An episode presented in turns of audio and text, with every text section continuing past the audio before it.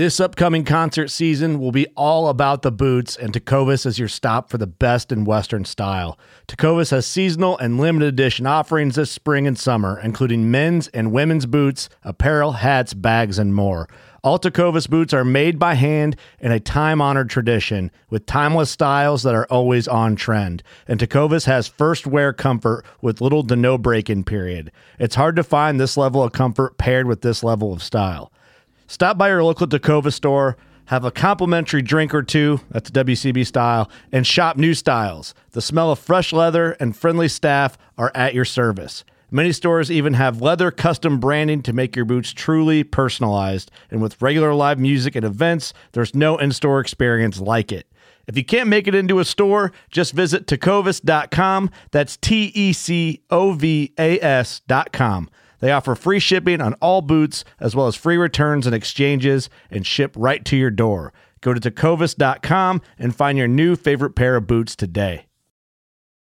Fishing like a local isn't just about catching fish. It's about connecting with the environment and the people who call it home. It's about hearing the stories and traditions that have been passed down for generations and sharing unforgettable moments with the people you meet along the way.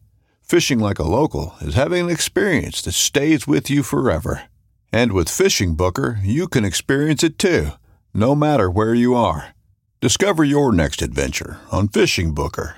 Mobile Hunters, the king of comfort, has arrived. Go to tetherednation.com and check out the new Lockdown saddle. Over the past two years, Tethered has tested and refined a new approach to their saddle lineup. The Lockdown saddle takes the best in class features from the Phantom, like the Utilibridge, comfort channels, and included an expandable saddle body with their Lockdown link construction to take saddle hunting to the next level of comfort. As if this wasn't enough, they developed Lockdown haulers, which has a slightly rigid internal frame structure, so you can easily unzip, zip, and access haulers with one hand. And if you're a guy like me with no junk in your trunk and have issues with your saddle staying put while you're walking into hunt, the Lockdown modular yoke solves this problem. Whether you're new to saddle hunting or an old tree climbing veteran, go to tetherednation.com for all your saddle hunting gear.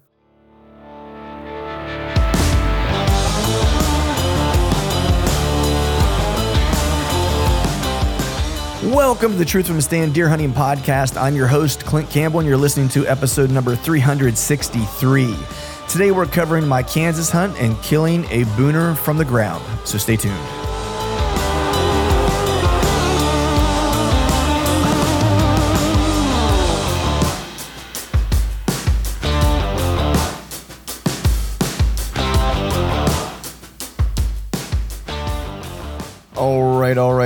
What is up, everyone? Happy Wednesday to you. Hope you're doing well. Hope you are feeling fine. Let me be the first to wish you a happy Turkey Day, happy Thanksgiving. Hopefully, everyone spend the uh, the day with some family, some loved ones. Maybe get out and do a little bit of hunting. I did a little bit of hunting last year. Filled a tag uh, on Thanksgiving morning, which was awesome. It was one of my favorite things to uh, to do. And actually, you know, if you ha- still have a tag in your pocket this time of year, you know, this week um, into like the very beginning of December uh, is a great time to catch a a big deer zombie walk. And if you ever listen to anything, you know, Don Higgins talks about this time of year. It's one of his favorite times of year just to kind of catch a big deer, trying to look for those last couple does making mistakes, making themselves really vulnerable. Um, you know, they're depleted physically at this point, mentally, and they're just trying to, you know, fulfill their biological destiny, if you will, one last time before uh, the getting is good, or, or the getting at all is over. Um, and so it's a great time to kind of uh, capitalize on one making a sp- uh, mistake, especially if there's one in particular that you're chasing, and you maybe have a beat on him or know where he where his haunts might be for those last does. Be a great time to to try to stick an arrow, uh, an arrow in him, but it's hard to believe. You know, December's creeping up on us here. Thanksgiving's here. Uh, Pennsylvania gun season opens up this coming weekend. Um, and then uh, you know after that then the then then the late season my season is pretty much done at this point i've got a couple of doe tags i'll probably end up trying to fill do some hunts with some buddies and stuff like that um, after we kind of get through the holiday season and uh, you know into um, the december kind of time frame that'll be that'll be my kind of plans but uh, with that um, you know before we jump into today's show you know what we're doing today is this is going to be kind of the discussion about the kansas hunt that i um, that i had um, and really kind of still kind of surreal. It's you know I'm still sometimes don't think it actually happened, but the pictures uh, that my buddy Lucas took uh, suggest that it is, uh, which is awesome. I had a killer hunt, had a killer time in Kansas. Um, the hunt was crazy. Um, you know, crazy part was is I was only you know there for three days and really hunted for two um, when I filled my tag, and there's just a lot happened within that um, within that short period of time um, to kind of make this hunt kind of come to fruition. And you know, first before we start off, I want to just say you know everyone who reached out, text message, DM, whatever the case was. Uh, I just appreciate you guys sending a text or you know sending a DM or whatever it was. Just, you know, just want to say thank you to all you guys. Um, you know, a lot of you that have listened to the show or follow me on social or whatever know that this has kind of been a three year journey. Um, this being the third year, and I was determined to try to kill a buck from the ground um, in Kansas. That was my goal. Um, I, I, didn't really want to do it any other way, and, and some buddies of mine were kind of like, "Man, why don't you just get into a tree?" Um, which would have been, you know, an easier way to do things maybe and just kind of play the waiting game. But that's not really what I wanted. I set out to kill one off the ground, and I was determined to do it. Either it was going to happen, or I was going to continue to make mistakes until I learned uh, to figure it out. Um, and so, you know, those of you had followed along and kind of knew how long it took me to try to make this thing happen. I just appreciate you guys' support. Um, and then, you know, last but not least, of course, is the guys that were actually there with me. You know, like I mentioned, Lucas, Broken Straw Media took all the pictures. Appreciate you um, coming out and, and, and doing your handy camera work for me. Those the photos are awesome. You know, going to be great memories for me for a long time to be able to look back on those. And Lucas was along for this as well, but like Trey Kern, um, and then uh, Cameron Durr all came out. Both came out as well. So it was the three of them. Once I got one on the ground, like they were they were in the same general area as me, but an hour away hunting. And uh, I text them whenever we had a group text going on just to kind of, you know, share if any of us were seeing any deer or anything like that. And I text them that I um, shot a good one. And uh, I mean, I didn't even, I mean, I no sooner sent that text and they basically said, don't do anything. We're on our way. We'll be there in an hour. Um, so those guys kind of dropped what they were doing and uh, jumped in their trucks, drove an hour to meet me where I was at, and uh, and it made it awesome being able to share it with a couple of guys um, to help with the drag out and stuff like that. And truth be told, it's like I, it would have taken me hours to get him out if uh, if it weren't for those guys. And I don't know that I could have even got him in the back of my truck, just how big he was um, solo. It would have been a Herculean effort um, to do that. So wanted to just make sure that I showed gratitude for the guys that were um, that were there with me, you know, giving me uh, giving me a hand. So with that, we're going to go ahead and just jump into today's show. A little bit different setup that we than we usually have. Cameron was in camp. We're in the rut wagon. Um, Cameron actually, you know, ran this episode for me uh, to kind of ask me questions about the hunt, and I participate as the guest in this one. And so appreciate him uh, jumping in and doing this on an evening where he had some work to get to, but he took you know the hour and some change out of his out of his evening the, the day after the hunt uh, to record this podcast with me. So uh, appreciate you, Cameron. So without further ado, we'll go ahead and jump into the show. As always, thank you all for listening. All right, folks, welcome back to another episode of the Truth from the Stand Deer Hunting Podcast, coming to you live from the uh, Mauve Bomber, the Rut Wagon. As you were, I'm here with my good buddy. You know him, you love him, Mr. Cameron Durr. What's going on, man? Nothing much, man. Happy to be here. Happy to be in Kansas, and uh, happy to be sitting here with you. Yeah. So we're gonna do um, we're gonna do something a little bit different here today. If you listened a couple weeks ago, I had my buddy Aaron Hepler on. I turned the reins over to him to kind of run the show. He talked to me about the the PA buck kill. So if, if you don't follow me on Instagram or or whatever the case is, um, we had some success in Kansas. It's been a long time coming. So in the spirit of that, I'm actually going to turn this shit show over to Cameron. um, and I'm sure he'll do a much better job than me, but he's going to lead this thing as the esteemed host this week, the guest host of the Truth from the Stand podcast. That's a big honor. It's, uh, well, easy, easy. you know, it's uh, a, it's uh, a, it's a, it, it, it's an honor in like Bangladesh, maybe, I'm, I'm, or I'm huge in Denmark. You know, is that is that your is that what your analytics are showing? My analytics are showing I'm I'm big in Bangladesh, but no. Anyway, I'm going to turn it over to Cameron. Cameron is going to be the host for this session, and we're just going to break down what all went down in, in Kansas and give you guys a straight dope. So, Cameron, the floor is all yours. Well, first, um, the, the there's a theme to this year, this this season for you. Yeah, and it, it has me super fired up to see how the progression has come.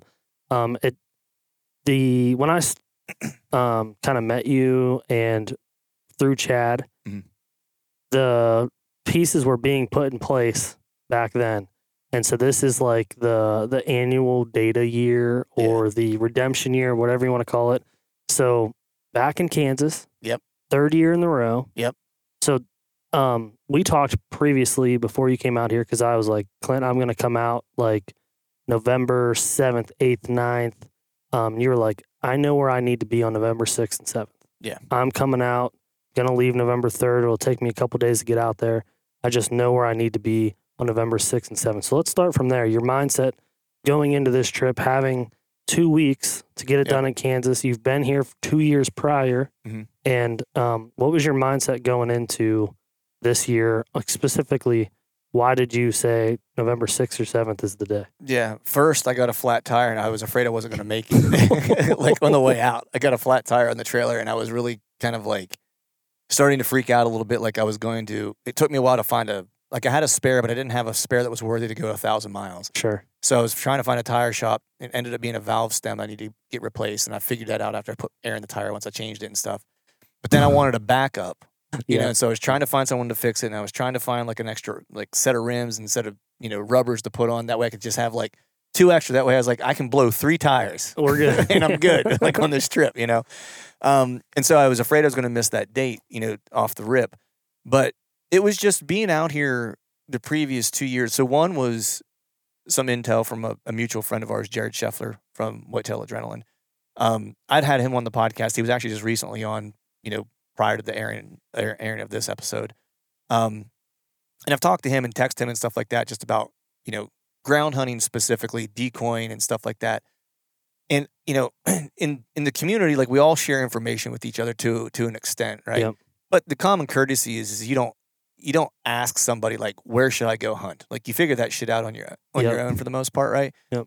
But you know what I did ask him was just like, hey, you know, in your experience, if I'm not gonna if if there's like a date not to miss, like what's the date not to miss? You know, like I know in Iowa, in and around where John lives, like the, the eighth was always kind of like the date that he had seen, just like banana stuff, and he's killed multiple times on that specific date and stuff like that. And when I talked to Jared, he was like, "Whatever you do, don't miss the sixth and seventh. Yeah. you know that was the first year Chad and I were coming out. Yep. And I forget, I wasn't even on the piece I was hunting this this week or last year even. I was on a different piece, and, and that sixth and seventh date held true. Like I ended up seeing like I think on the sixth I saw like a 160 and a 140. They were you know 80 yards away from me. I couldn't rattle them in or whatever. I think Chad saw a couple good deer that same day, um, and it just seemed to be like that was the action action day. You Yep. know what I mean? That that time frame.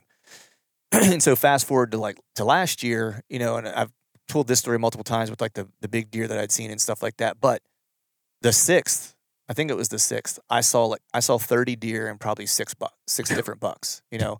And of those six in the same area? in the same area. I did. I sat all day in a specific spot from the year prior. I hunted this piece the first year, like the last three days of the hunt.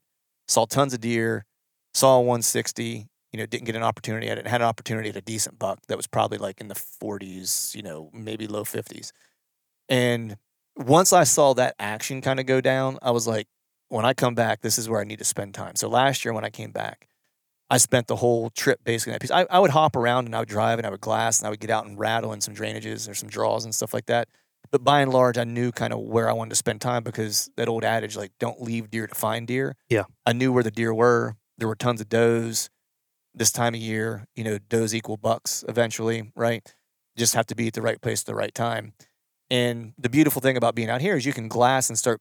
And it's it's easier to tell where the right place is Yeah. because you can visually see something getting bedded down or There's a large concentration of deer. right bucks just constantly are showing up into like a specific draw you don't know where, exactly in the draw but like there's something in that draw that's happening you know what i mean um so i did that last year and i just had a parade of deer like the sixth and and seventh was good too. I think i had a, an encounter with a really good deer that I, I drew on and got busted. And so coming out this year when you and i were talking i was like i got to be here the sixth and the seventh just because to your point like the annual data like i'd been here two years in a row and those dates just held true like bar none. And The sixth and the seventh somewhat depends on like what's the weather, what's the wind, like because it's not like you know you know as well as anybody like the rut pops off in certain spots and like you could it could be the sixth and you're just not in the right spot and it's Yeah. banging like two draws over and you don't know. you Yeah, know? that, that's the beauty of the rut. You're you're either in it or you're not. right. Um, uh, specifically on the like, so we had a giant cold front hit. Yeah. Right before you got out here, Yeah. and then it was like, here we go again, another November, where the first week is going to be hot. Yeah. Were you deterred at all by a, a warmer November? Not really. Um I mean, I was I wasn't deterred. I was disappointed because I just hate hunting when it's hot. Like I just don't like it. You know Yeah. what I mean? Like I'm just not comfortable. You know, it's like I'd rather have cool. And I'm not gonna lie either, man. Like they got some rattlesnakes and shit out here. It's like I like when it's cold, so like Yeah. I can walk through like you know waist high CRP grass and not worry about you know stepping on a you know a rattlesnake or hearing one pop off and not know where he's at or whatever.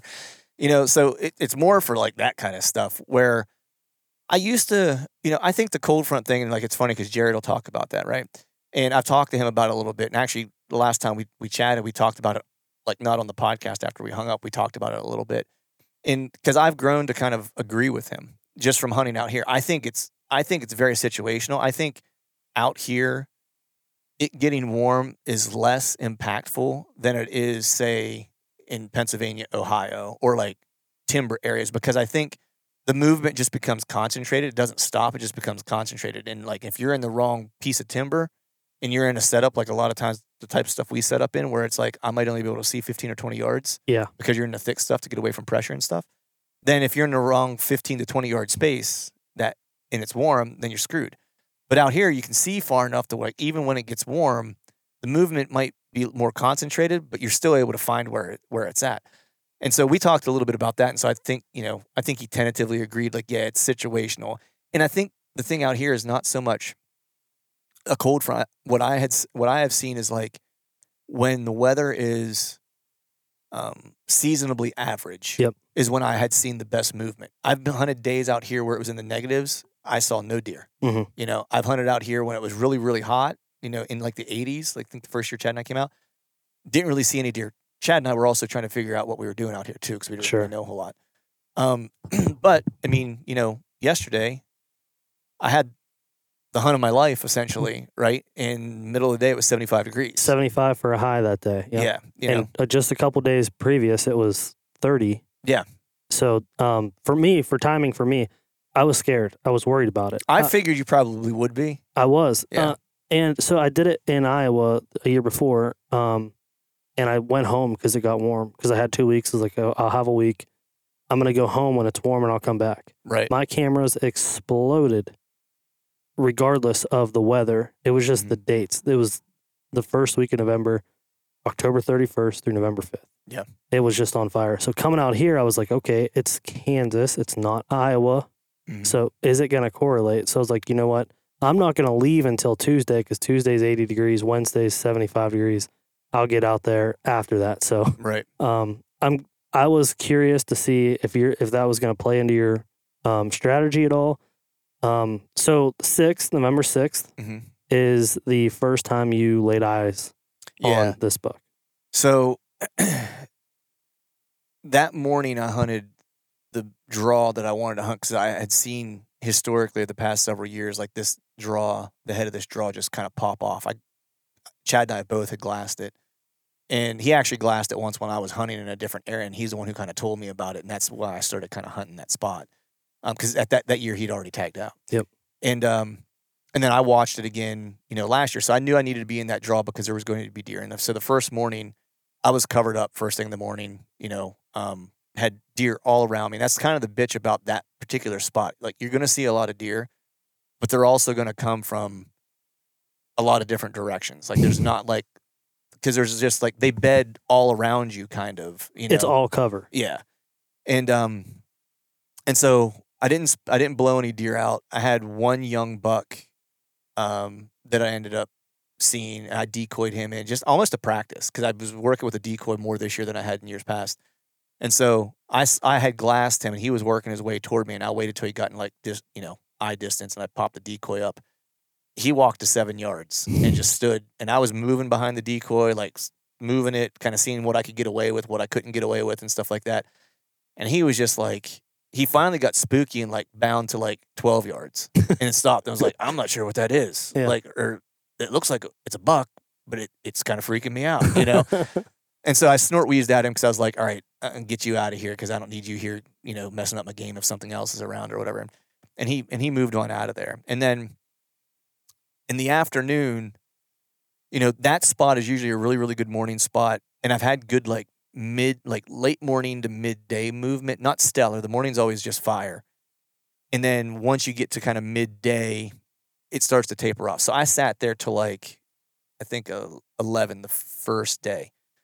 And then I moved to the draw that were like where you were at tonight, basically where I, I ended up hunting him, you know, on the, on, you know, the, the redemption day. Hmm. And, but I went all the way back. I basically walked that whole field to get to the backside where that CRP was so I could glass all that CRP because there's a couple like really subtle draws. And I Mhm. knew they're bedded back there. I've just, I've glassed that CRP from roadside and from on top trying to pick something out. And for the life of me, have not been able to see anything. And I know they're in there, you Yeah. know? And so I glassed that for probably like an hour, maybe 45 minutes. And I worked my way over to that draw where, where you were at along that fence line kind of goes out. I did a rattling sequence and I was like, man, this is a really good setup. I was like, I like this setup. And I was actually planning on maybe hunting that again. But for the afternoon, the wind was switching a little bit. So I was like, I'm going to go to the opposite side. And there's a there's a draw over there that I hunted the year before, and I had I, I went I, I drew on like a 140 inch eight point, really good buck. And there's does that bed in that cedar row Mm. in it and in that draw. And so I was like, I'm gonna go over there. I got the right wind for it, and I can set up there. And it's not a throwaway hunt because there's I've had an opportunity there, but I wouldn't say it's my highest odds hunts. It's one of those things where it's like I'm not gonna booger up the areas that I know are really really good. I know I could ha- get an opportunity over here because I have before, but the biggest thing is is I'm not gonna screw anything up like Yeah. being over here. And so I went over there and the wind started switching on me like as I sat down. I ended up moving twice like while I was over there. And finally I ended up moving to where I was like, all right, I'm cutting the wind enough where I'm not boogering this stuff up. But I'm at, I was like, I'm in a spot where I don't think shit's gonna happen. I saw a couple does, but the best part of it was is where I was set up is I could see in glass like basically everything that was up above me where I had what stuff I had hunted before, right? Yeah. And so I sat back and I was like, well, I'll just, you know, I'll glass for the evening. And if, look, if a, if a buck pops up and I can get a shot, then I'll, I'll take it. But if nothing else, I'm just going to watch. Sure.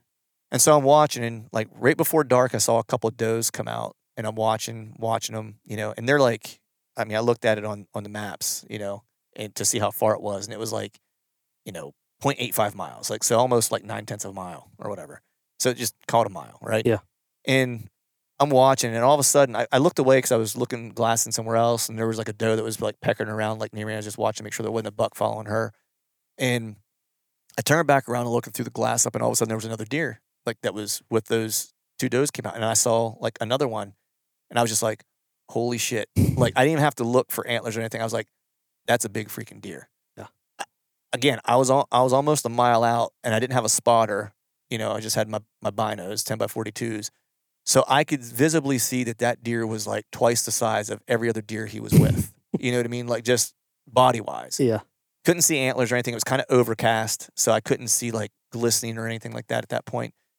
And then, but I wasn't sure, right? I was like, they're so far away. I was like, maybe my eye, maybe it's two fawns, does. And you know what I mean? Yeah. Yeah. You know what I mean? And then like a three year old or whatever, you know what I mean? And it would look, Mhm. comparably speaking, like larger. And so I'm watching these at this point four deer, and then that big one runs like kind of charges one and runs another one off. I was like, all right, those are two bucks. Those are two does. That one's huge. I still can't see antlers or anything. All of a sudden, the clouds finally go away. The sun pops out. I still can't see how big they are, but I just saw both of them glisten that they both had a rack. Yeah. So I was like, they got enough bone that through my binos, a mile out, I can see that they have bone. I was like, so either one of them at that point is probably a shooter. Yeah. Right. He's they're not a an 80 inch No. buck. You know You're what I not mean? seeing it from that far. Right. You know, it's like, so either one's a shooter. I was like, that's awesome. You know, and so I watched where they came out. It was, they came from that CRP that I glassed and tried to pick apart and couldn't find anything.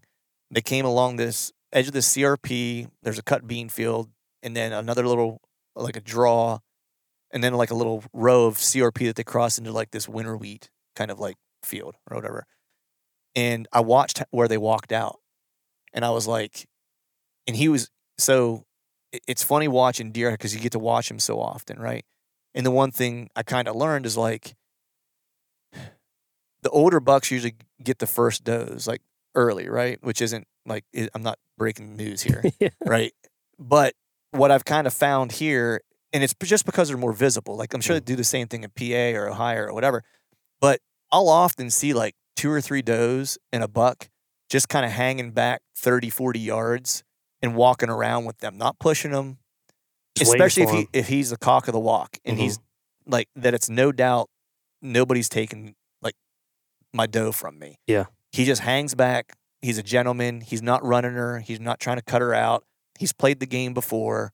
He's just gonna lightly kind of just make his presence known. That way, if other bucks, younger bucks, show up, Nah. nah, buddy, take a hike. Yeah. And that's what he was doing. He was just kind of like not corralling them, but just I'm gonna usher you ladies around. I'm- Yeah. You know what I mean? I'm gonna I'm gonna be your bodyguard for the next couple of days until this one's hot for me to cut out and then I'm gonna go breed her. Right. The way you described it was she's warm. She's warm. Yeah. Yeah. She wasn't ready to breed yet. She was just warm. And he knew it was just a matter of a day or 2 You Mhm. know, same thing I saw last year. Yeah. Right. Um, yeah. Same thing I saw play out last year. And so I knew I probably had like a day, two at best, before he went into lockdown with her. Cause right around now is about when they would start to go into lockdown, at least from what my experience has been out here. And so when I saw him just gently ushering her, the other thing I've picked up on is that that doe, as long as he's not cutting her out to breed, as long as she's got like another day or so, she's going to lead him around and he's going to go wherever she wants to go. He's not dictating yet. Yep. Right. And so if she likes to bed in that CRP draw on the backside and come out to eat like in the evening in this specific spot, we all know does are habitual, right? They stay in doe families, they have doe bedding areas they like to stay in and stuff like that. So if that's where she wants to be, that's where he's going to be. Mm. And when I saw them do that and just how he was acting with them, I said to myself, I'm going to kill him at that spot tomorrow. Yeah. Now, it's her world. He was just living in he was it. just living in it. Yep. Yeah. And I was like, I'll kill him tomorrow whenever, he, if she brings him out again. And I knew exactly where I was going to set up. so the the not to say throwaway hunt or whatever actually played out to be The best decision I made the whole trip. yeah Yeah. in years prior i know the first year was a lot of glass a lot of glass a lot of Yeah. glass last year did you spend a lot of time behind the glass I did, yeah, but it was the same type of thing where I would hunt one side, then the other, and the other, and I would always kind of set up like in a kill spot, you know. But there was always like a glassing vantage point I had. And that's just kind of how the way this place, set, this particular piece sets up. Like Yeah, you, you can get a lot of glassing yeah. opportunities with hunts, you Yeah. know. Um, but yeah, I, I glassed a fair like the whole first day last year because I got here. I think like the fourth, maybe the whole first day, I glassed the whole the whole day.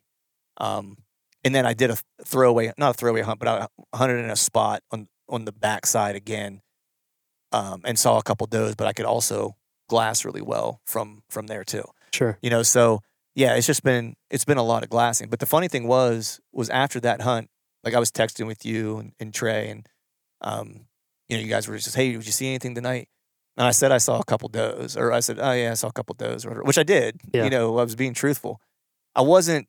And I told Chad this after the fact because I didn't even tell him.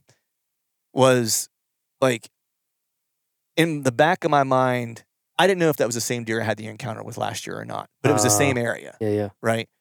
And so in the back of my mind, I had an idea that that was going to be a big deer Yeah. that, I, that I saw. Yep. Um, just body alone and knowing what I had seen in there the year prior, that I was like, if nobody killed him last year, he's probably back. Yeah. You know, and so I didn't want to put any more pressure on myself sure and tell people that like, yeah, I glassed i'm on a big one I'm on a big Yeah. one, you Yeah. know. And so, and I, I didn't want to put any more pressure on myself by by saying it. I just wanted to be like, I'm gonna go hunt my hunt without anybody else knowing it cool what I had seen, what's going on, because I just don't need the extra extra pressure. Like, Sure. I don't need to like mind screw myself out of this. I know what my plan is. Yeah. and I'm I think it's gonna work. You know, um, so I just didn't say anything, and then, you know, I went to bed that night thinking I was like, I was like, I'm, I'm like I was speaking it into existence. I was like, I'm gonna kill that deer tomorrow. Yeah. Like that was what I, that was what I thought. Like whenever I got home. yeah i i didn't even re- put that together until just now but what that I didn't say anything about it? yeah, I, I didn't put that together until Yeah. just now. But um, I think that's super smart to do that, and just because you don't have anyone else getting in your head about where was he at, what should you do this, and you're like, okay, well, now that we're talking about it, here's my plan. And I've had this happen to me. I'm like, well, here's my plan, and then maybe it's Chad or something like, maybe you should look at it this way, and I change. And when you have that gut feeling that's like, this is how I kill this deer, and in a situation like you, were- I, you saw what he did, you don't need someone else to tell you what you saw, Mhm. right? Yeah. The gut feeling. And this time of year, it's like you have a very small window. Yeah. If that happened tonight, I hunted there tonight. Yeah. Didn't see a deer. Yeah. It was it was the behavior, like less so like where they came out, more so how he was acting, Yeah. and that was what sold it for me. That was like what sealed the deal to where I was she like, she was telling him where to go. she was dictating. Yeah. and I was like, you just gave me the last puzzle piece I needed, and I'm gonna kill you. That Was- it. The wind the same the, the day So- you glassed him to the day that you killed No, him? the wind was better the day I glassed him because I had uh, what did we have yesterday? Southwest, I think is what it was yesterday. Yeah. I'm pretty sure.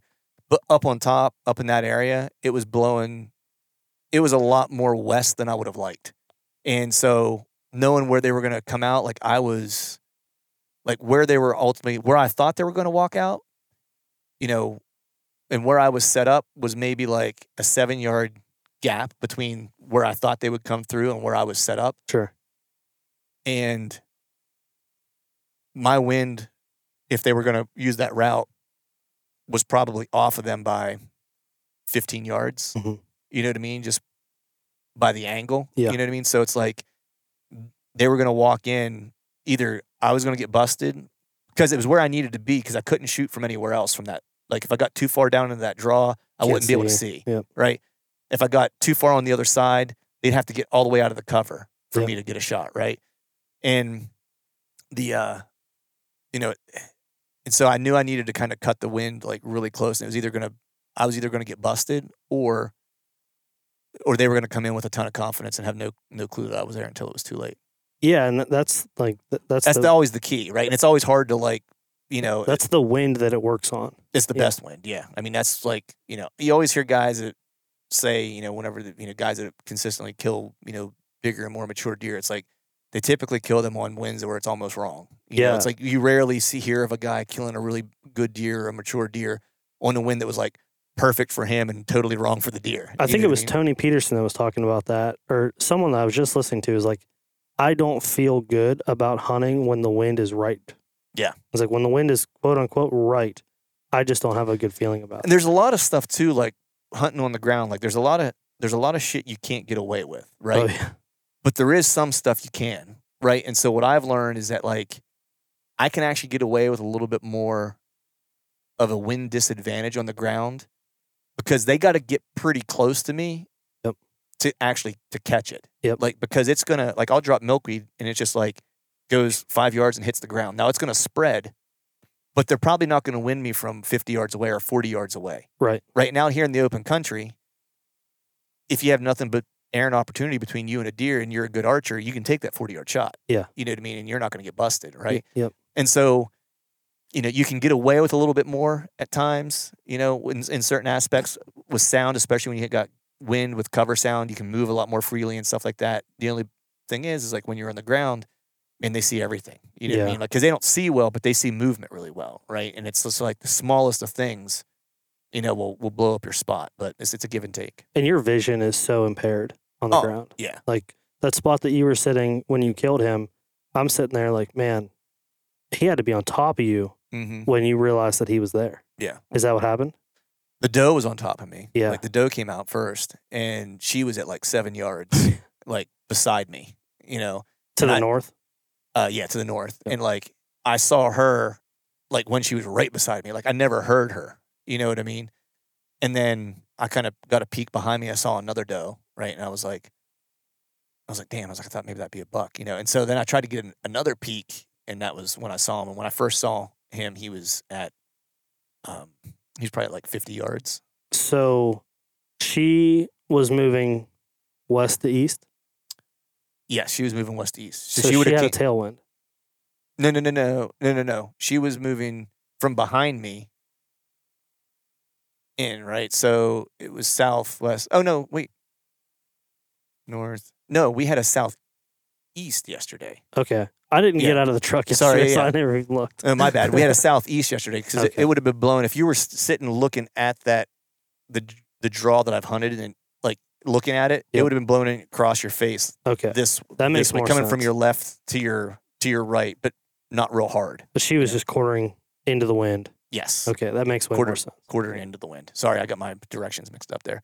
Um, but yes, she, I saw her first, and she was right, basically right beside me and on top of me, and he was at like 50 yards whenever I first saw him. You know, in in in the open, like in the wide open. You know what I mean? Like, and you know, and it was, you know, a little bit shit your pants moment at that point.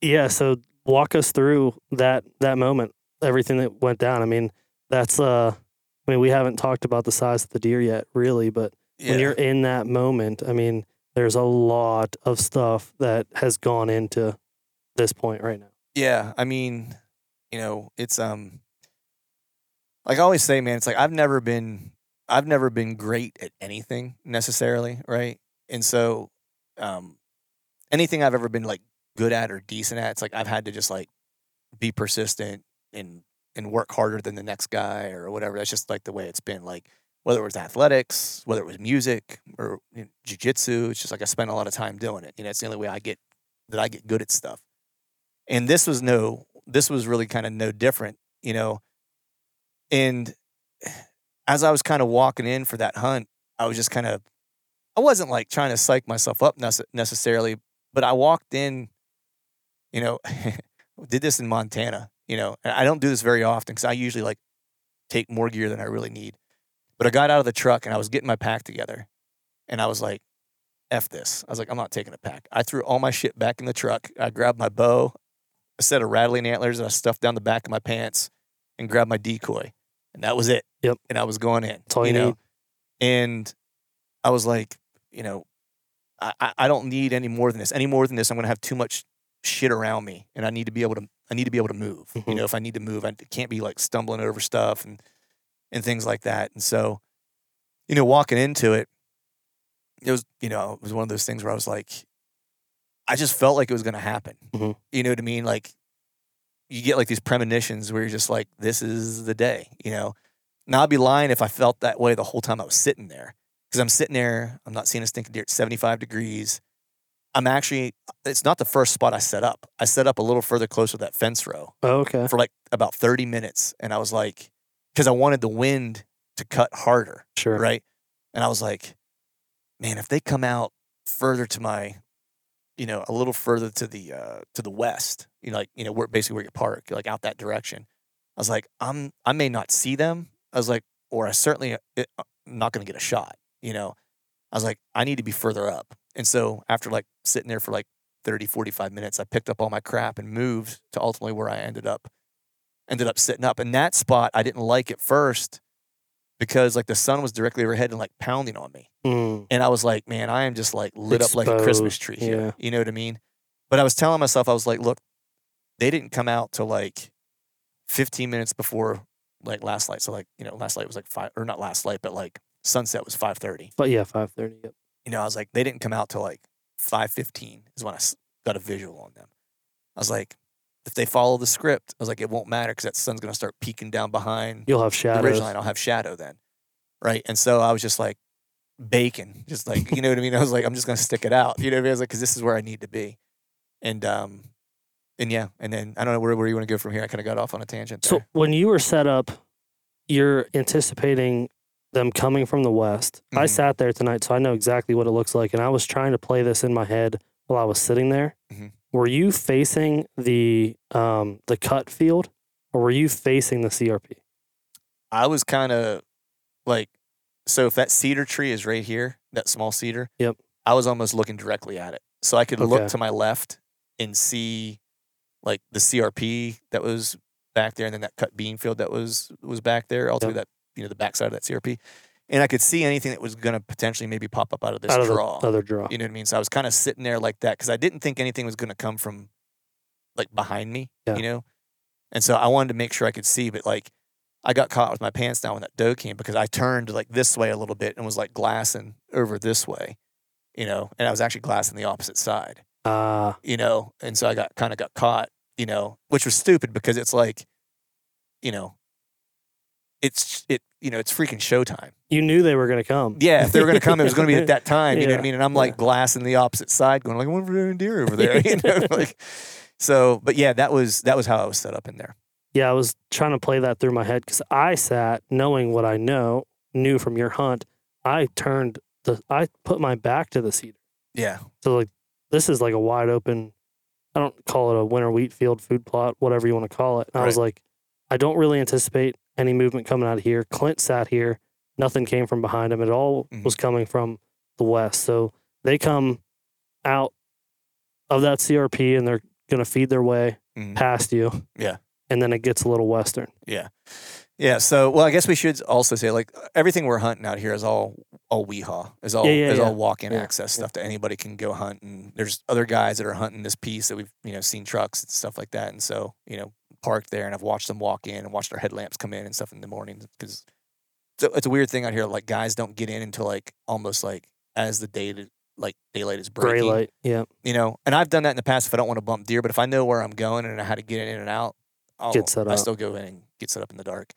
Um, but uh, yeah, so I'm set up there, how we were talking about, kind of facing to where I could kind of look both ways, and I get turned to turn the one direction with my back toward where I thought they were going to kind of come from because I was I was glassing, and that's when that doe slipped out, and she slipped out to like you know, like I said, like seven yards, and she's like now if I'm sitting here, she's like right out here, like off to my left, like caddy corner at seven yards. And I'm just watching her. And I heard something behind me, you know, and I kind of like side eyed a little bit and I saw a second doe. And I was like, and in my mind, I'm, I wasn't even thinking that he was in the equation yet, you know?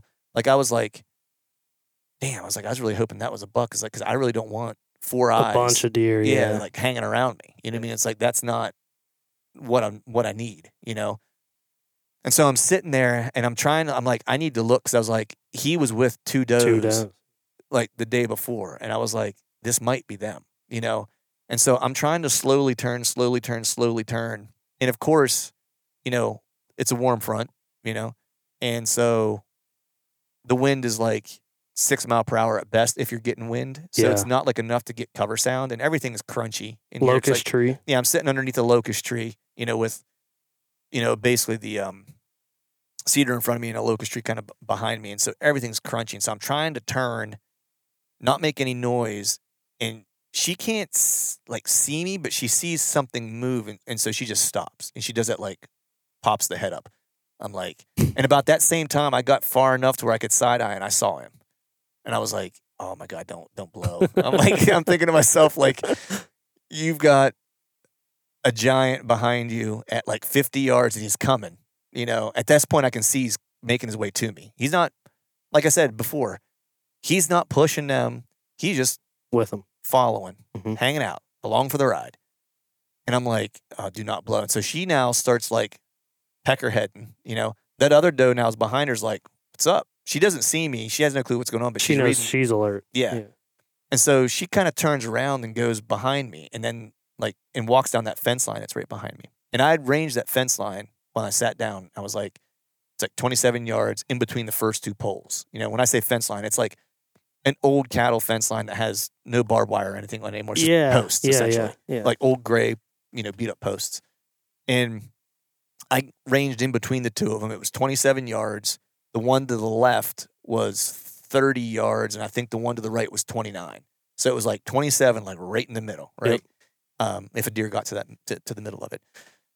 And so she starts looping around me, and I'm like, "Do not run back down over the backside to the CRP because if you do, he's going with you, and I've got no chance." Like, I mean, my last ditch effort was going to be throw the decoy up, snort wheeze, you know, and see if I can't grab his attention. But we all know how that probably would have ended, you know. Yeah. Yeah. And um, so she gets like back kind of behind me, and then she cuts down that fence row, and then that's where my wind is. yeah. She was trying to get you. Yeah. So she went behind me, but she she got behind me and didn't run. She didn't stop to check my wind either. She just got behind me. She wanted to get down into that draw into cover. And so she just like booked it. Didn't like run like, oh, I'm scared, you know, like I'm freaking out, like blowing, jumping, whatever. It was just a trot. Yeah. Like I'm getting to where I want to go. And he was like, Hmm. I'm now turned all the way around, right? And I see him like full on, and he's at like probably 35 yards. I don't have a shot, right? Because he's if like when you sat in there, there was two low locust branches that you you couldn't stand up to shoot. You had to shoot from your knees. It was Yep. the only way to take the shot. You kind of crunch. Yeah. And there was a locust tree here, like in front of you as well, and that cedar tree was right here in front of you, and that locust tree was just like o- that second locust tree was just off to the left of that cedar tree as you're looking at it with branches and shit. So there was no shot there. The only shot was for him to come, follow them, go down that fence row, and I'd have to pop up on my knees, which I was already up on my knees ready to draw. And once his head got behind like those branches, that was the time to draw, right? So I'm watching him. He just stopped standing, like because he's looking in like where I'm at, because he's like, "What did they see? What's going on in there?" yeah. Like that's what they were looking at. Like, and he's just staring at me, and I know he can't see me, and I'm not moving a muscle, and I'm in a I'm in a ghillie jacket, like I'm blended in. He can't see like a human outline or anything like that. He licks his lips a couple times, and like postures his head up. Like he doesn't looking for a fight or anything like that. But he's just like, "Huh, what's going on?" And he starts walking to follow them down the fence row. I'm like, you got to be kidding me. He's going to give me a shot at 27 yards. I have a 26 and a half yard pin, like single pin. So as soon as his head got behind the, as soon as his head got behind the that tree, I drew back. He never heard, never saw me draw. He got to the marker that I had that I knew was 27 yards. I bap, hit him. Also, the same time he hit my scent, my scent cone. That was right where my scent was dropping, and it was crazy. Like I noticed it as I was like as I was at full draw waiting for him to stop, he stopped and snapped his head and looked at me. And you could tell he heard me and he smelled me at the same time and was like, shit. Damn it. You know what I mean? Like, yeah. and as soon as he stopped, and the crazy thing was, man, is like I didn't. I've taken enough shots, you know, at, at deer and stuff in the past that, like, there's times where I like blank, go blank. You know, everything goes autopilot, right?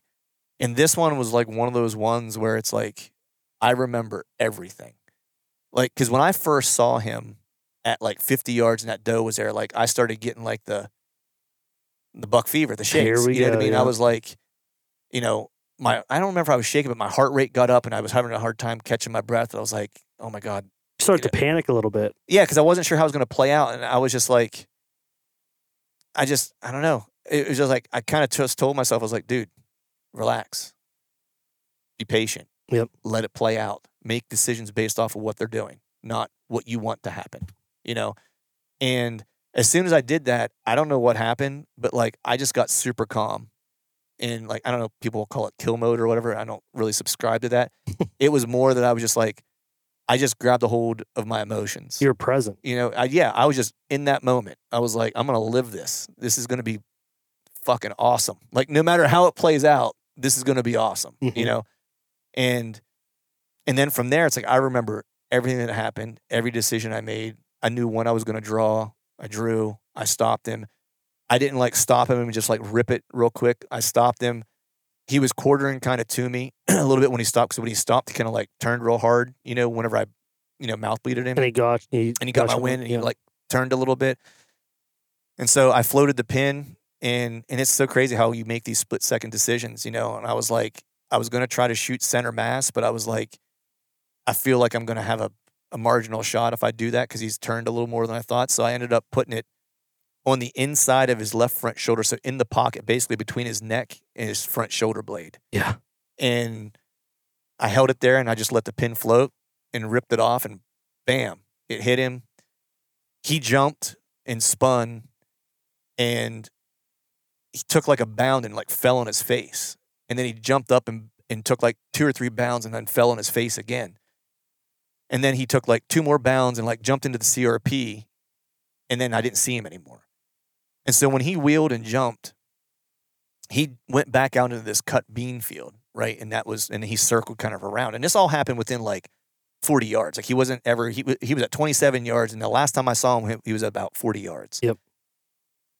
And so I'm standing there, and that's the first time it really registered. Like, I mean, when I saw him at 50 yards at first, I was like, I just told myself, I was like, that's a shooter. I didn't like try to score him or anything like that. I was like, that's a shooter. So I immediately made up my mind I was shooting him if I got the opportunity. And so I wasn't like, oh, he's this or he he's that or whatever. And so whenever he wheeled and, and left, I basically just that was the first time I thought about like What you just did. that I was like, I, I and I still didn't know how big he was really. You know what I mean? I was just like, man, that was a I was like, man, that's a big freaking deer. You know, big. I was like, by far the biggest deer I'd ever shot, regardless, like Yep. of what he would end up scoring and stuff like that. And you know, I didn't like lose it. There wasn't like an adrenaline dump. I was still like the weirdest thing. I was still like super present, but I was like, I was like, that was crazy. And so I sat there for like 10 minutes and waited. Was calm, like, which was like bananas. Yeah. So this was at like 515 ish, right? I know I've got like, you know, or 520 or whatever. I don't have much daylight. So I waited 10 minutes, right? So now it's called, it's like 530 or just a little after 530. Yeah, about 20 minutes left. Yeah. And so I'm like, he jumped into the CRP. That's a quagmire. I was like, if he gets in there, I'm never going to see blood. I'm going to have to get a dog. I was like, I need to at least find the arrow and see how the blood was. Cause I started getting concerned whenever he was falling. Cause I thought, I was like, I thought my shot placement was good, but in the back of your mind, you doubt, right? I was like, man, did I hit him low and break his leg? You know what I mean? And he's just like flailing because he has like half a leg now. Yeah. You know? And that was what I thought. And I was just like, started getting that like sick feeling where it's like, one, I don't want a deer that's that awesome of an animal to like to wound him like that to where he's going to end up getting killed by coyotes or something like that. And I'm never going to find him, you know, and whatever. Second part was was like I've worked three damn years of figuring this area out and doing it solely on the ground because that's a goal I've had for myself is to kill one off the ground, you know, at close distance. And I'm gonna have screwed this up on that on this caliber. that moment of truth. Yeah. Yeah. And um, so I couldn't find the arrow, you know, and I was like, which wasn't shocking because there's just it's just CRP everywhere, and I don't have lighted nocks or anything like that. And so I was like, well, and I couldn't find really any blood 'cause it's just CRP and just bullshit, right? So I was like, well, he was falling down. I was like, I'm gonna be able to see where he fell and scuffed the ground because it's it's just you know the dirt is so loose around here. It's just Dry. like yeah, Yeah. it'll look like a linebacker tackle a quarterback. You know, it'll just be all scuffed up. So I went out there and started looking. I was like, blood, blood, blood. But I still couldn't tell what type of blood it was because it hit that dry, powdery dirt and just looks dark and it's it just yeah. coagulated right away. It just looked like like blood mud Yeah. is what it looked like. And so, and I, I was told myself, I was like, I'm not going to follow him into the CRP because if he went in there and he's going to lay down and die, I'm just going to let him there, right? But I'll, I want to go over to the edge so I can mark where he went into the CRP. I got to the edge of the CRP and he jumped up. He was maybe five feet into the CRP and he jumped up, like took like two or three bounds, got like 20 yards and fell, right? And I'm like, he's hurt bad. I was like, he gets into this CRP. I'm never going to find him. It's going to be a nightmare. So I was like, screw it. I'm going to walk him down and kill him. I was like, if I have to, I'll run.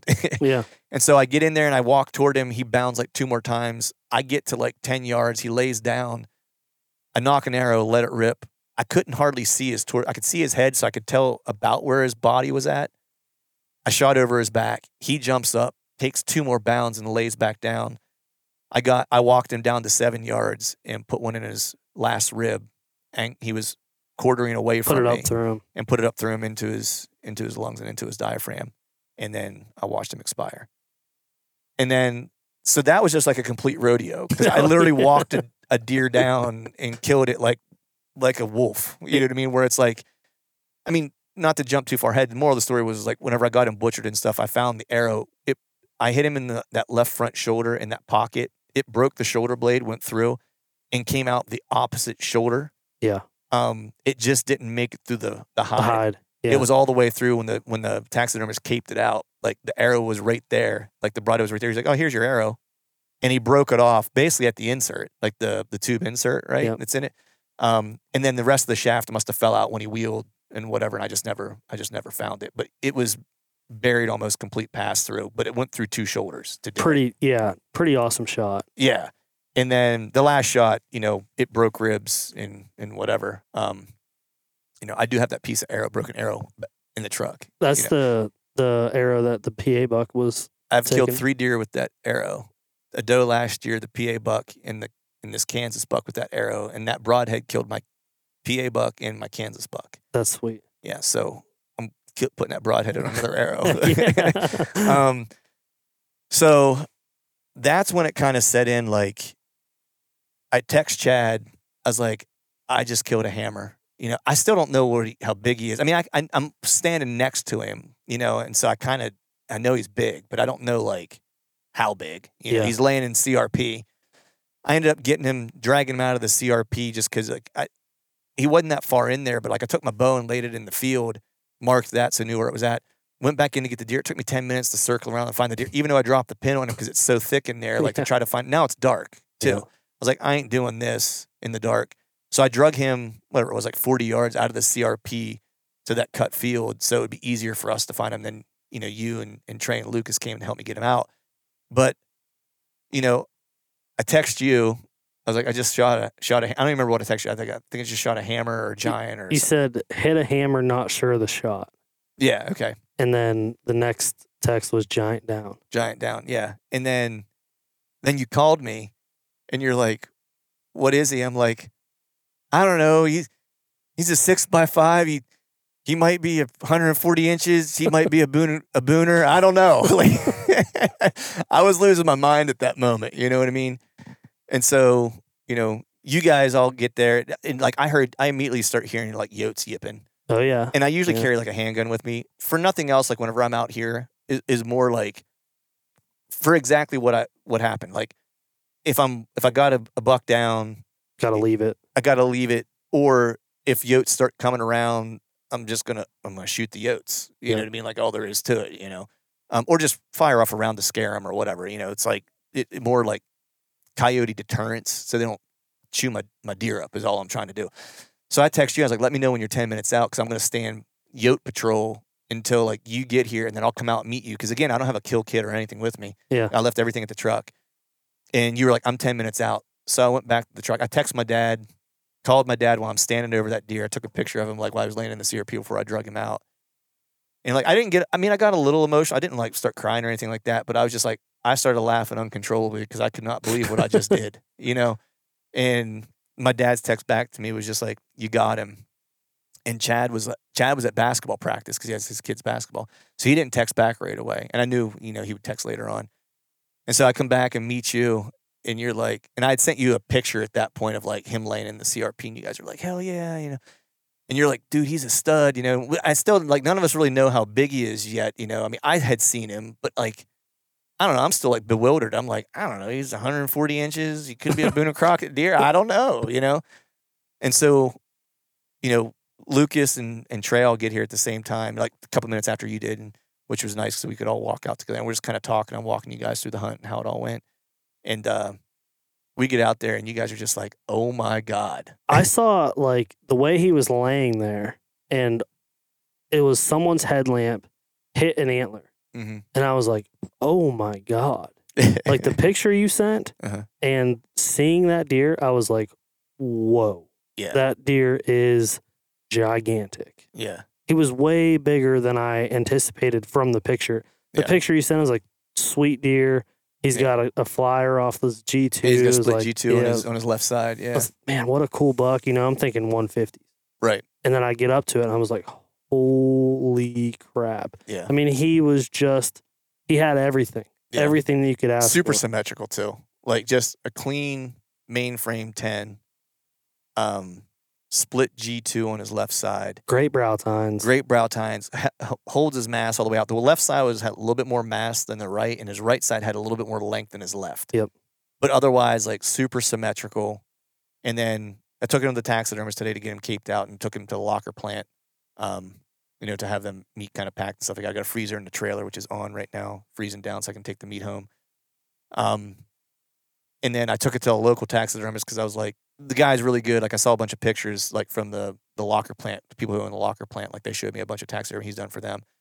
And so he was only like a mile away, and I went out to him, and he knows how to do Kansas bucks. You know, and that's like one of the things I like about trying to get a deer mounted from the place you killed him, like from Sure, a yeah, local. And he's yeah. been here like all of his life. Yeah. I think it's. I'll mention it some like in like some form or fashion during this this podcast. Um, I think is his last name. Um, does awesome work, and so I want uh, it's cool. I could take it to a local guy. So he was caping it out, and what he does is he's like, you know, if you have time, to hang out. He's like, you can watch me cape him. He's like, and I'll I'll tooth age him for you, like on the spot. He's like, and we'll get you a gross measurement. And I was like, I ain't got anything to do today. You know what I mean? I'm hanging out. Tagged I'm hanging out with my buck. You know what I mean? Like, I just I don't know how many times I walked outside last night and just looked at him in my truck. You know what I mean? It was just like, I can't believe I did that. you know? Yeah. And so he ended up measuring him, um, and he ended up gross scoring 172 and one eighth. Unbelievable. So Boone and Crockett, Kansas public land, you know, walk-in access, Kansas public land, Boone On and Crockett ground. deer from from the ground in a ghillie jacket. Yeah. That I called my shot before I came out here. I was like, it's either gonna be the sixth or the seventh. I told Chad that before I got here. I didn't tell anybody else. Before I left, because I came out to the Exodus headquarters and s- spent the day there working the day before I made the rest of the way out. And I told Chad, I was like, I really think I'm gonna have an opportunity to kill like in the first two days. yeah, and you kept saying like, I, I was like, "What's your plan?" You're like, "I know where I need to be the sixth or seventh. That's all you said. It was Yeah. like after that, I'm just gonna, it's gonna. I didn't have much of a plan for after that. Yeah. Uh, It was going to be flying by the seat of my pants at that point. I mean, Yeah. I knew some spots I would probably go to, you know, some stuff I've checked out in the past and stuff like that. Um, but I was also going to make a trek to like a whole different area for part of it. I was probably always going to make my way back here at some point, like Keep later. checking on it. Yeah. Yeah, because like the last time, the first time I hunted here, it really popped off like around like the 11th, 12th. Well, after Chad killed on the 11th, so it would have been like the 12th, 13th, 14th. Like it really fired back up. Yeah. Like and, and was really, really good. And so I knew that like the later part of the second week, like I'd probably make my way back here because it should be popping off again. Yeah. So that was kind of my my game plan. But yeah, you know, I was I was thinking, man, like I've done this podcast for a long time and I've had so many guys on that like I wrote the headline for like the podcast that was like public land booner. Yeah. You know, public land booner this or you know, uh public land monarch, you know, from the ground or whatever. Just think right. uh, three years ago. yeah, with Chad. Yeah. Yeah.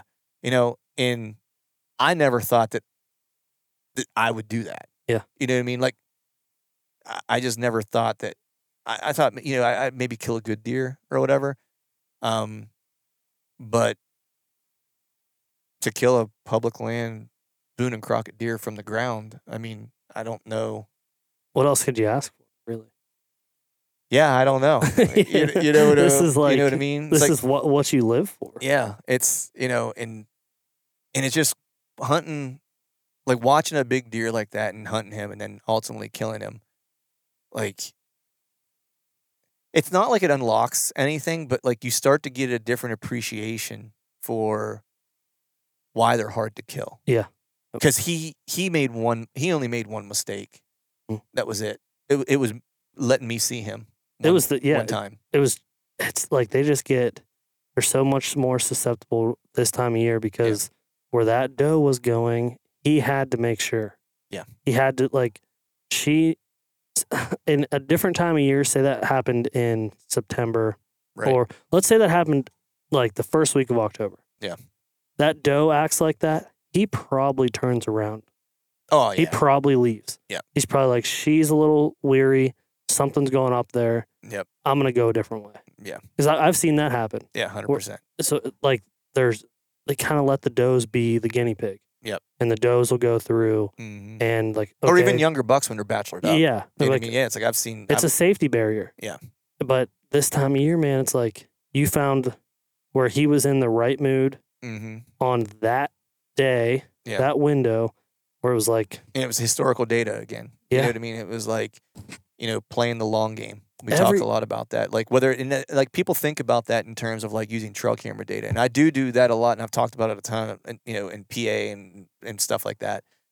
But there's another part of it too, is like when you start to learn an area and how the deer want to use an area and like what dates matter and stuff like that. Like I always say, like I'm not smart enough to like, you know, you know, do what you know the Andy Mays of the world do. Like I'm not that good, you know, and so I how I stack the odds is I find dates that just like are not disputable that these types of things are going to happen in this general area. I just need to make sure I'm there. Yeah. You know what I mean? And like I could be 50 yards out of the game or I could be right in it. You know what I mean? And that goes for October or November or whatever it is. and and that's just what I found that I'm most effective, especially whenever I'm on limited time. Like I'm going to prioritize dates over everything else, and I'm not chasing a specific buck. Yeah, that Different- helps a lot too. Different game. I'm Yeah. just looking for a good buck to kill. Yeah. you know. Um, That's the beauty of all this too. Is like that deer could have been 130 inches. oh, I would have shot him. Wouldn't Yeah, have mattered. It yeah. doesn't matter. Yeah. I had yeah. It, it's like, and then you walk up to it, dude. I was so happy for you. Thanks, I man. was so like, there was um, you had a you had a little bit of a, a struggle. You, Mhm. like there Yeah. was a point where you're.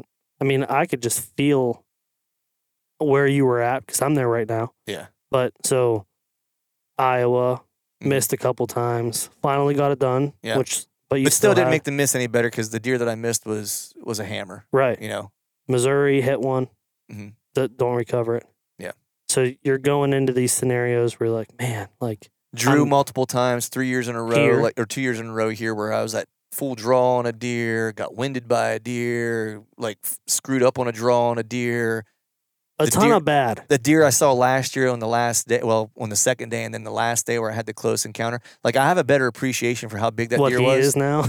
yeah, because like knowing that the deer I killed was, you know, 172 inches, the deer I was on last year was 80s to 90s. Yeah. Because he was, he was Trashy. significantly, he had trash all over and he was significantly bigger than the one I killed. Yeah. Like, so, like he was, like, I love the deer I killed. I ain't gonna like look a gift horse in the mouth, right? Like, but like that deer from last year was like just on another level. Like, That's the upper echelon. yeah, that's that's like you know you're Don Higgins when you start killing those. Yeah. you know what I mean. Yeah. So speaking of Don Higgins, November 7th, Mhm. historically, more Boone and Crockett deer have been killed on November 7th than any date ever. wow, I didn't know that. It's Yeah. crazy. November 7th is the number one date for Boone and Croc- Crockett entry. So you added to that Mm-hmm. statistic. Um, and one more thing that I wanted to bring up was the, um, we talked about it a few times, like you being present in that moment. So it was something that I was like, um, it has to be a relation to the, uh, regardless if it's jujitsu for this, um, for the sake of this conversation. Yeah. But you're putting yourself through hard shit. You're Yeah. doing hard things. Yeah. Constantly. And when you were describing how the hunt went down and what you were doing, you were telling me like the deer looked at me. The deer Mhm. did this. I did this. So you like I, the whole time I was thinking to myself, I would not have been able to tell you what the deer was doing when I Mhm. shot it. I would have been like, I don't know, man. I hit it and I blacked out. I Right. lost it. I just lose control.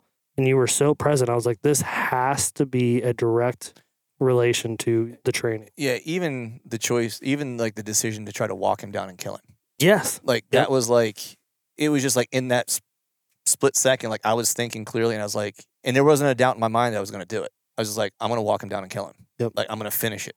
You know.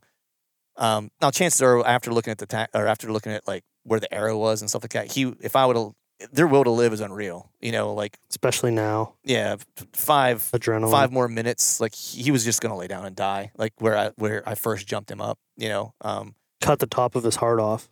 yeah, yeah, and um, so, but the jujitsu piece. So it's funny. Like I don't often read comments, right? Um, actually, never. I never read comments that people shouldn't. Like it's bad for your health. but you know you know sometimes like if you listen to the show long enough it's like i'll do a giveaway and it's like you know comment you know or leave a review or a rating or whatever the case is and so i have to go in to look that way i can pick the person randomly who's going to win whatever the entry was i don't know the guy's name but he made a comment that shit usually doesn't bother me but he, it said something to the effect of you know on this podcast i talk about things that i like things that i love Yeah. right and those two things happen to be chasing whitetails with a bow and peppered in with a little bit of jujitsu because I truly think that it helps me, not just in bow hunting, but in life in general. It Yeah. helps me. And so I introduced that, right? I try not to be too heavy handed with it and stuff like that, but it's a part of my life, you know, a significant part of my life. And the guy basically said he was, didn't want to hear all the jujitsu bullshit and that maybe if I spent less time on the mats and more time in the woods, I would kill more deer. Yeah. Right. And so if you're listening to this, I would like to give you a, I don't do this often, but a heartfelt fuck you. Um, I just killed a 172 inch deer from the ground on public land. Two And- weeks, three weeks after you just did it in PA. Yeah. And so this was kind of my redemption year. And so that one comment kind of stuck in my craw. And it was the a lot of the training that I do in jujitsu being present under stress. That's what that does to you.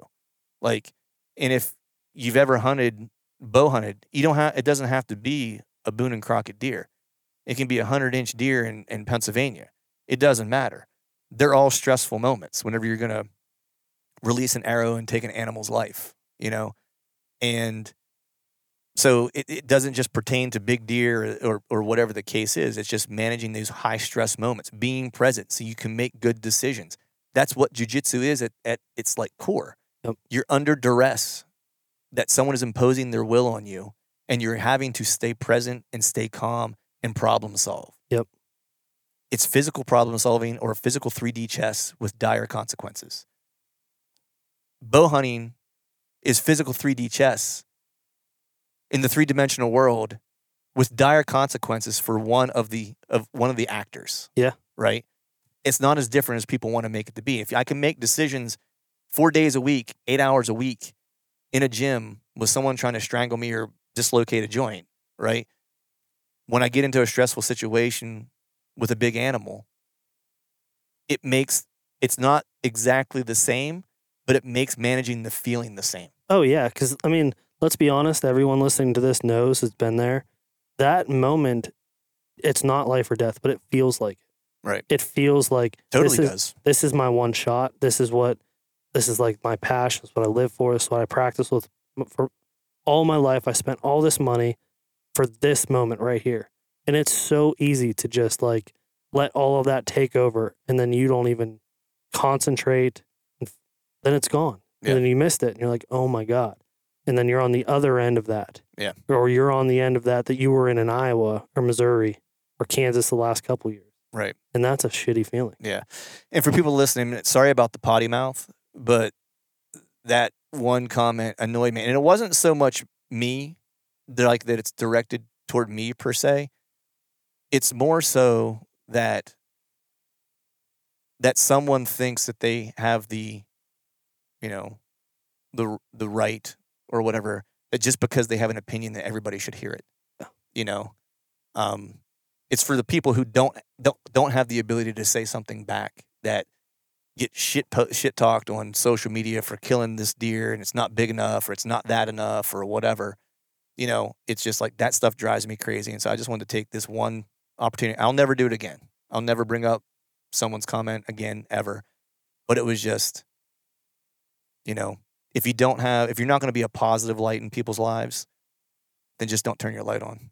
Yeah, I mean, I I I saw the I saw it. Yeah, yeah, you saw it. Yeah, I saw the review, and I took it like, so I'm a content creator. Yeah. we're doing this for free.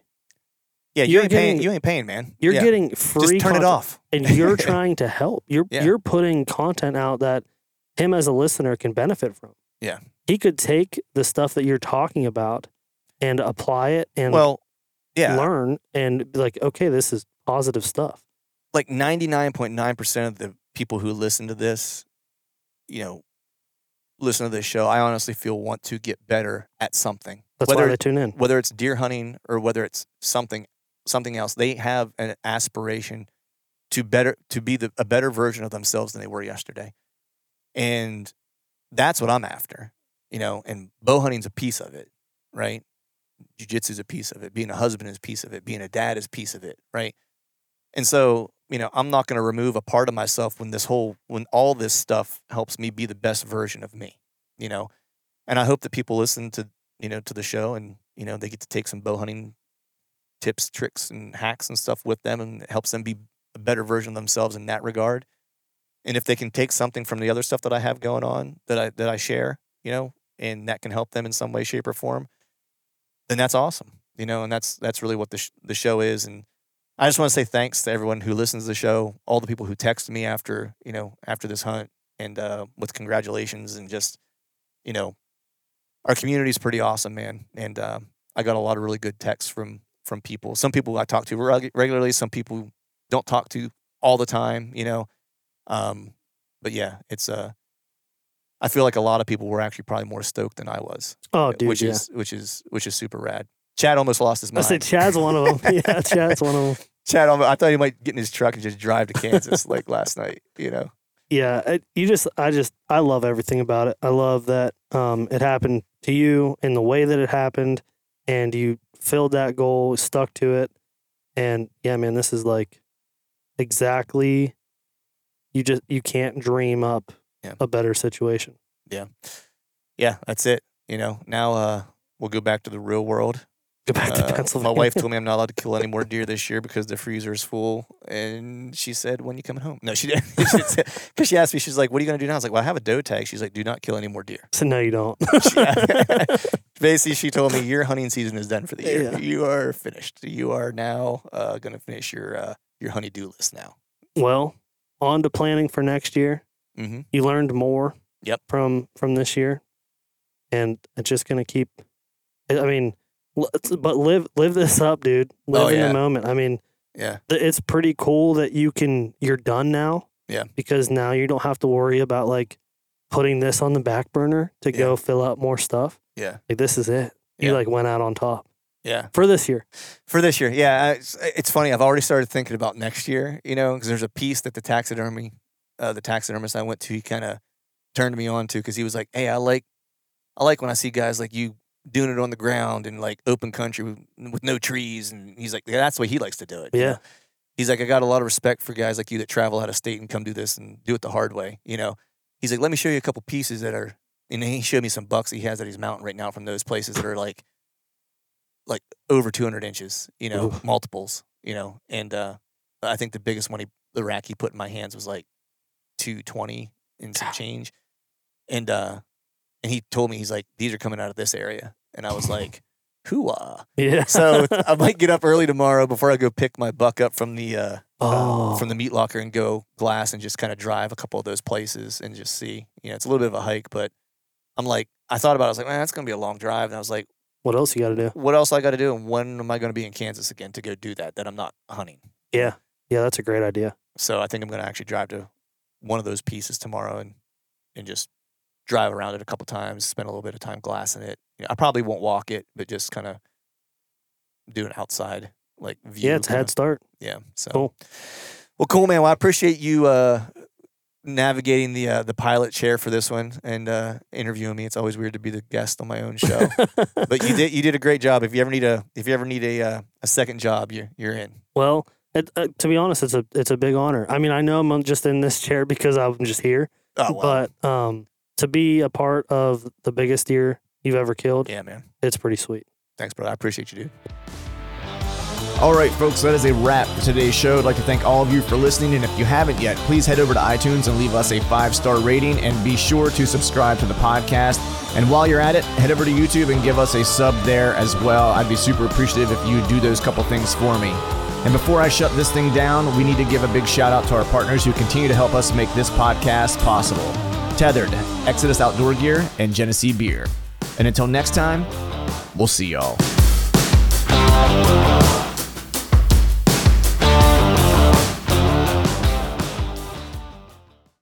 All right, gang. The new Truth merch is in stock at truthfromthestand.com and on YouTube below any of the Truth from the Stand videos.